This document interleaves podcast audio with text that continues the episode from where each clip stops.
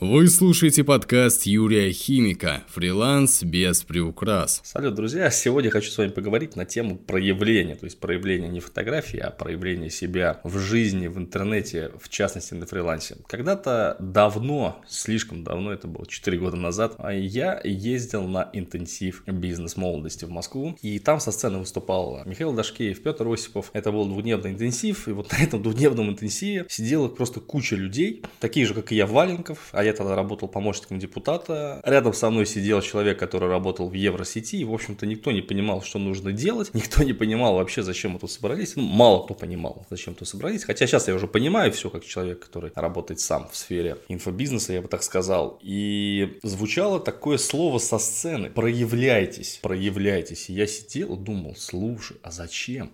А нафига проявляться? Это вообще для чего? Зачем показывать кому-то со стороны, что ты... Кто ты вообще? Зачем? Если и так понятно, что ты крут. И честно вам сказать, до сих пор, до сих пор многие люди в моем окружении этого не понимают. А я понимаю. Я понимаю, насколько важно показывать, кто ты есть и что ты есть. И те люди, которые себя не проявляют, те люди, которые не выходят в медийное пространство, чаще всего, опять же, не всегда, но чаще всего добиваются гораздо меньшего, особенно сейчас в эру инстаграмов, эру социальных сетей, чем те люди, которые прокачивают свой личный бренд и проявляются везде, где только можно. Не зря, не зря Евгений Черняк сказал, что сейчас э, когда к нему приходит человек, устраивается на работу, смотрит на его социальные сети, на Инстаграм, на Фейсбук, если там малое количество подписчиков, если он ничего о себе не рассказывает, то это повод задуматься, а надежно ли это человек и будет ли он полезен, или вдруг он что-то там скрывает. Потому что жизнь и так коротка, и на вас и так всем наплевать, так и зачем быть скромным, какой вообще в этом смысл. Но я понимаю, какой смысл.